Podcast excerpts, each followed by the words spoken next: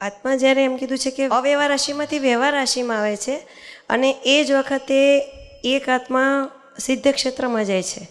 ના એવું નહીં. સિદ્ધ ક્ષેત્રમાં એક આત્મા જાય ત્યારે અહીં જગ્યા ખાલી થઈ એટલે અવ્યવહારમાંથી એક આત્મા વ્યવહારમાં આવશે.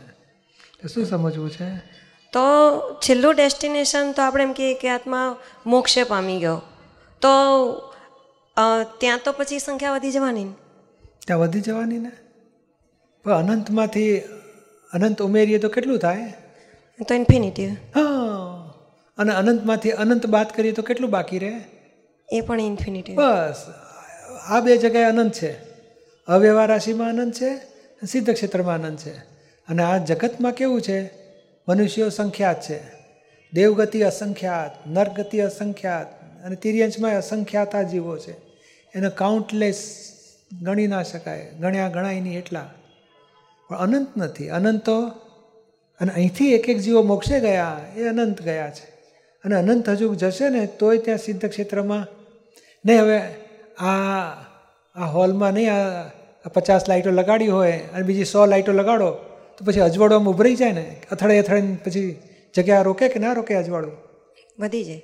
જગ નહીં અજવાળું વધી જાય પણ જગ્યા રોકે?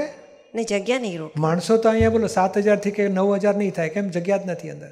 પણ અજવાળું પચાસને બદલે સો લાઇટો લગાડો તો અજવાળું ઉભરાય ખરું? એકબીજાને અથડાઈને પછી રોકાઈ જાય કે પછી એકબીજામાં સમય જાય? એકબીજામાં સમય સમય જાય છતાંય જગ્યા બચે બોલો.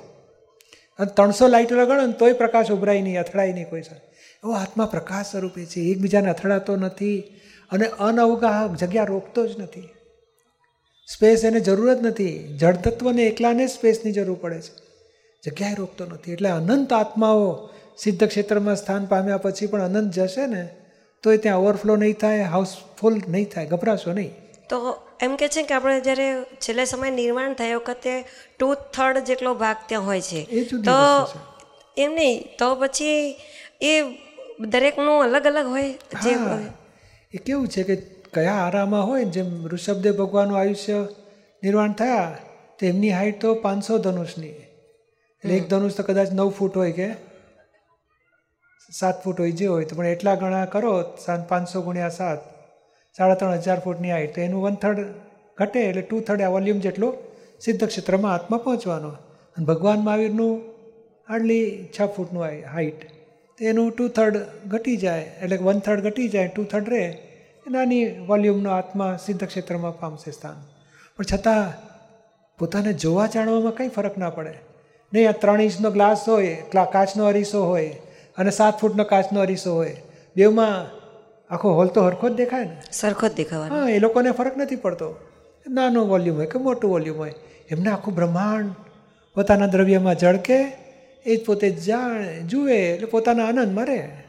જ્યારે આત્મા સૌથી પહેલાં અવ્યવહાર રાશિમાંથી વ્યવહાર રાશિમાં આવે તો આપણે ત્રણ લોક કીધા છે. એક નર્કલોક વચ્ચે ભૂલોક અને ઉપરનું. તો વચ્ચે જે પંદર પૃથ્વી જે કીધી, એમાં ઐરાવત ક્ષેત્ર છે, ભરત ક્ષેત્ર છે, તો એમાં કઈ પૃથ્વી ઉપરથી આવશે? એની મેળે આવશે.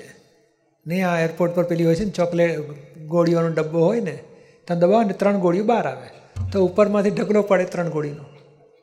એ કઈ આવે? તો કોઈ નહીં. એને ગયા સંજોગ મળ્યા એ પ્રાણ છટકીને આવી જાય. એ કંઈ નિયમ નથી. સાયન્ટિફિક સરકમસ્ટેન્શિયલ એવિડન્સ ઓટોમેટિક આવી જાય. એટલે ધીમે ડેવલપ થયા કરે. એટલે એના પછી જે પ્રમાણે જેટલું ડેવલપમેન્ટ હોય એ પ્રમાણે પછી આગળ એની ઉદ્વગતિ ગતિ થશે. હજુ તો ઘણા કાળે. ઠેઠ મનુષ્યમાં આવ્યા પછી આ બધું કરતાપણું ઊભું થાય ને કર્મ બંધાય. ત્યાં સુધી સમસરણ માર્ગનું આવરણ ઓગળતું જાય ને ઊંચો આવતો જાય કુદરતી રીતે.